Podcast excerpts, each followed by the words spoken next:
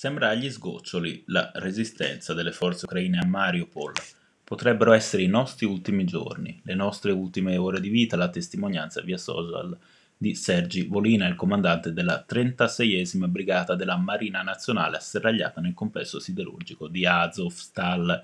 Tra le vittime dell'assedio e dei soprusi russi c'è anche la 91enne Vanda Semyonovna Obietkova che scappò alla sua bambina e che è morta di fame e di freddo nella sua casa, come ha raccontato la figlia Larissa in una testimonianza riportata tra gli altri da Repubblica. Per il giornale una sorte simile a quella di migliaia di vittime civili sommerse dai calcinacci dei palazzi sventrati dalle granate.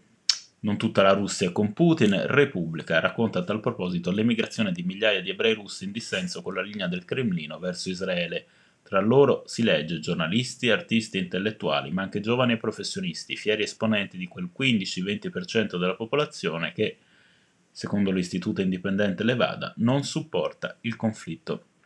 Su domani si torna a parlare del ruolo svolto dallo Stato ebraico nel tentativo di arrivare a una mediazione, sforzi inconsistenti, secondo il quotidiano, anche per via della crisi sul piano della sicurezza, che assorbe tutte le energie del Premier.